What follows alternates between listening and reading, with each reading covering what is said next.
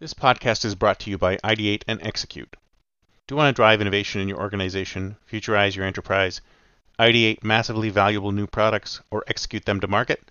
Then contact us today at ideateandexecute.com and get started. Why listen to the past when you can listen to the future?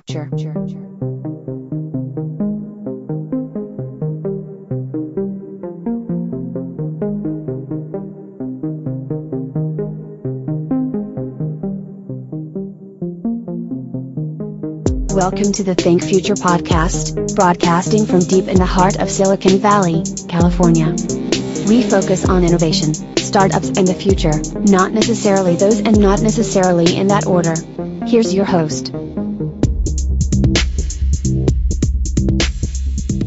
Good morning, everyone, and welcome to Think Future. My name is Chris Kalaboukis, and once again, we're coming at you live from deep in the heart of Silicon Valley, California. We're talking innovation, startups, the future not necessarily those and not necessarily in that order. If you're watching on YouTube, smack that subscribe button and hit that bell so you can be notified when no show comes online. And if you're listening on your favorite podcast service, please subscribe and please drop a note on Apple Podcasts. I greatly, greatly appreciate it. Now, I find that a lot of people just don't understand win-win think that's something that a lot of people don't understand. They don't understand win-win. They don't understand that the pie is big enough for everyone. They feel like they have to build a business where they win and someone else loses. I don't know what the uh, determinator is of people who understand that the pie can be grown but I have a feeling that what's happening today, especially in these tough times, is that people feel that they will only win at the expense of somebody else. For some reason, during these tough times, during recessions, or during depressions, people feel, businesses feel, that they have to win-lose. That's the only way they can survive is if they win-lose. They don't look for a win-win solution. And if you ask me, we should all look for win-win solutions all the time. For example, think about things like income inequality. So somebody was saying the other day, well, it's a big problem. It's a big problem. I was talking to ChatGPT and they said income inequality is a big problem. But the problem with income inequality is that it's a win-lose concept. It's a win-lose concept because some people will win and some people will lose because those who make the money and have the money may have gained it in perfectly normal legal ways. But they're going to lose their money and give it to the people who are going to win the money. It's not a win-win solution. It's a win-lose solution. Climate change. All these things, a lot of these things are not for the benefit of all of us. They're for the benefit of some over others.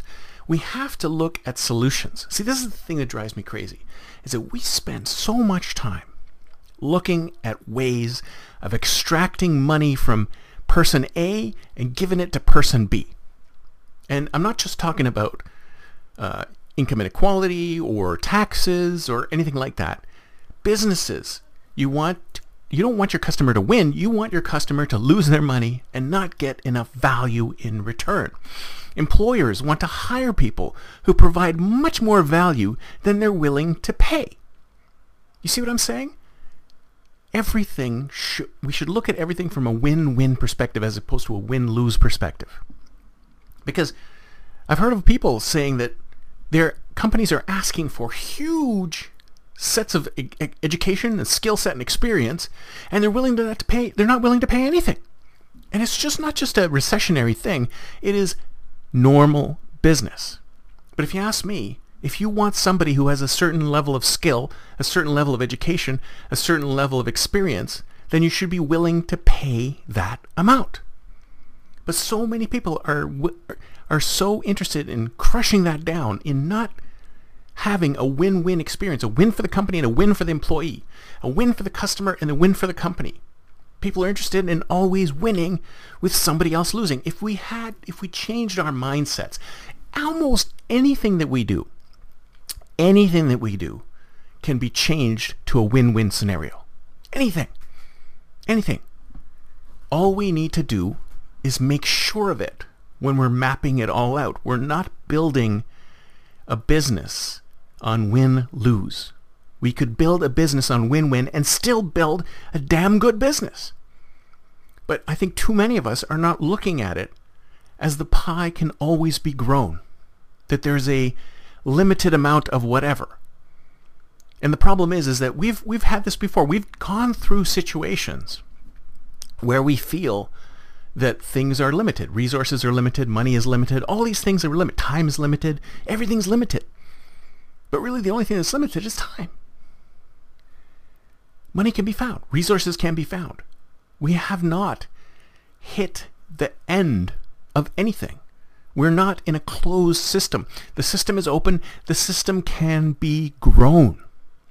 So we should all be pushing hard to look for win-win scenarios in all of these cases. And it just, I find it saddening that people feel that there has to be win-lose, that somebody has to lose in order for them to win. And it's not necessarily like that. So many companies, so many individuals, so many businesses feel like they're not, their customers are not winning, their customers are being taken for a ride. So that's what I'm saying is that let's all focus on, instead of win-lose, let's all focus on win-win. Let's see if we can figure out a way to make all of our businesses win-win from all parties. Let's not have anybody dissatisfied with the results, with the work that we're doing. Let's grow everything so that everyone can have something. That's it for me for today. See you next time, and until then, don't forget to think future.